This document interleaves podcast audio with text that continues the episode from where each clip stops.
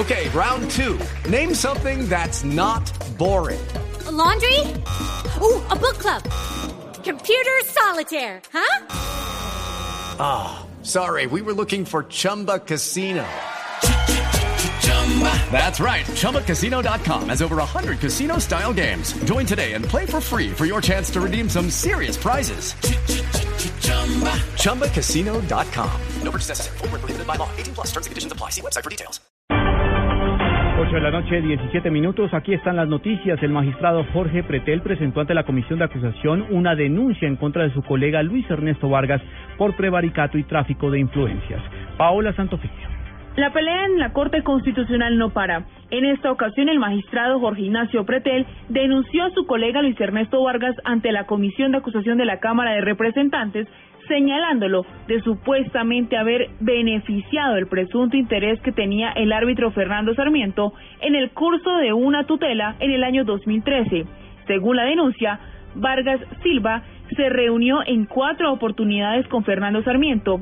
Dos de esas reuniones supuestamente se desarrollaron antes de que se llevara a cabo el proceso de selección de la tutela, lo que a su juicio considera no normal, pues indicó que no se puede reunir con personas que estén inmersas en procesos ante el alto tribunal.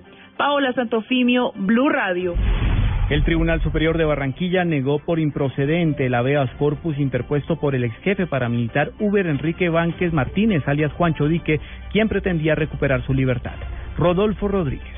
El fallo del magistrado ponente Omar Ángel Mejía Amador de la Sala Laboral del Tribunal indica que se concluye que no existe prolongación indebida de la libertad del accionante en atención a que no se ha hecho efectiva la suspensión de la totalidad de los procesos que fue ordenada por la Sala de Justicia y Paz de Barranquilla.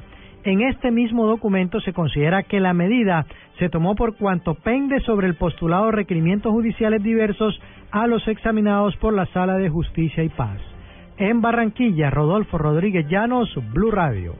El partido de la U acusó al expresidente Álvaro Uribe de hacer política con las fuerzas militares. Diego Monroy. El copresidente del partido de la U, Roy Barreras, durante la plenaria en el Senado expresó que el senador Álvaro Uribe Vélez y su partido, el Centro Democrático, están politizando las fuerzas militares. Hemos dicho en esa constancia que el Centro Democrático, que lidera el senador Álvaro Uribe Vélez, olvida que la institucionalidad reposa en la neutralidad de las fuerzas militares y parece no aprender que mientras más guerra, más muertos. El senador del Centro Democrático, Álvaro Uribe, respondió. El gobierno que presidí tuvo a las Fuerzas Armadas de la República al servicio a la seguridad para todos los ciudadanos. Esa es la primera señal del respeto a la no politización de las Fuerzas Armadas. Las ha politizado este gobierno. ¿Por qué las ha politizado este gobierno? Primero porque las ha nivelado con el terrorismo. Desde el partido de la U se cuestiona que la oposición esté jugando con el dolor de las 11 familias de los militares que murieron en el departamento del Cauca. Diego Fernando Monroy, Blue Radio. El gobierno implementará un programa especial para reutilizar las llantas de vehículos ya gastadas en construcción de vías. Natalia Gardiazabal. El ministro de Ambiente, Gabriel Vallejo, anunció que en los próximos días, en conjunto con el Ministerio de Transporte, presentarán un proyecto que busca que las llantas que están generando contaminación ambiental en el país sean utilizadas para construir carreteras. Pero el objetivo es que esos residuos de llantas, las llantas que tengamos, se puedan involucrar dentro de el, eh, em, el material con el cual se están construyendo carreteras y en esa medida vamos a generar una nueva opción de utilización de eh, las llantas, de esos residuos de llantas, que es uno de los problemas y retos más grandes que tenemos desde el punto de vista ambiental. Cabe señalar que, por ejemplo, en la capital del país hay un poco más de 90 puntos de recepción de llantas usadas, lo cual, según los expertos, no es suficiente. Natalia Garde al Blue Radio. Noticias contra reloj en Blue Radio. Noticia en desarrollo a esta hora. El Tribunal de Washington en los Estados Unidos, que sigue el caso contra el ex paramilitar colombiano Jorge Tobar Pupo, alias Jorge 40, acusado de narcotráfico y de liderar las autodefensas de Colombia, fijó la vista para dictar sentencia en su contra para el 25 de agosto. La cifra que es noticia, un 54% de ecuatorianos aprueba la gestión del presidente Rafael Correa frente al 68% que lo hacía al inicio de su gobierno en enero de 2007, informó la encuestadora privada Cedatos. Y quedamos atentos a un sismo de 4.4 grados de magnitud en la escala abierta de Richter que se acaba de reportar en Cochabamba, en el centro de Bolivia, sin que por el momento se hayan reportado daños personales ni materiales. Y ahora en Blue Radio, la información de Bogotá y la región. En información del centro del país se acaba de conocer el balance del día sin carro. Se redujo el material particulado en el aire en 2.6% y se interpusieron por lo menos 256 comparendos a personas que violaron la norma. El alcalde de Bogotá hizo un llamado al gobierno nacional para que controle los servicios de transporte, transporte especial al asegurar que incrementaron el flujo vehicular en la capital del país. Daniela Morales. El alcalde de Mayor de Bogotá, Gustavo Petro, hizo un llamado al Ministerio de Transporte, no solamente a vigilar y controlar el tema de servicio especial en Bogotá, sino también a que se meta en la organización del día sin carro en Bogotá para que haya una articulación. Quitan pasajeros a medios de transporte que lo necesitan, como el SITP y otros, y en esa medida creo que y es uno de los datos del día sin carro, se necesita que el Ministerio de Transporte se meta en la organización de este tipo de días.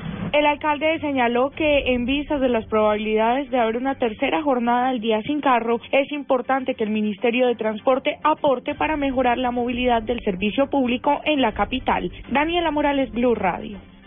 La Personería de Bogotá hizo un llamado a los docentes de la capital del país para que el paro no afecte las clases de los estudiantes. María Juliana Silva.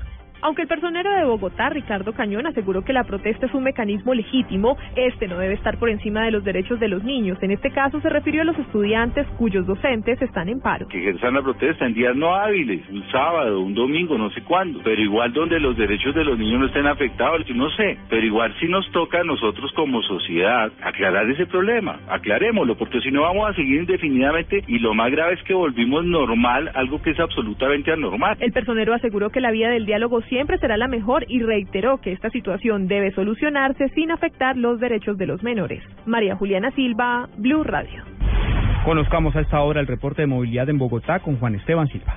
Juan Camilo, buenas noches. A esta hora concluye la jornada del día sin carro que se ha realizado en la ciudad de Bogotá. Pese a la alta demanda de usuarios del sistema Transmilenio, cabe decir que las estaciones funcionan en este momento con absoluta normalidad. Se han presentado algunos daños en la red semafórica de la calle 30 con calle 26, al igual que en la calle Novena con carrera 28 en el centro de la capital. Las vías más congestionadas en este momento, la autopista norte desde la calle 245 hasta la calle 207 y la calle 137 hasta la calle 85. Juan Esteban Silva, Blue Radio.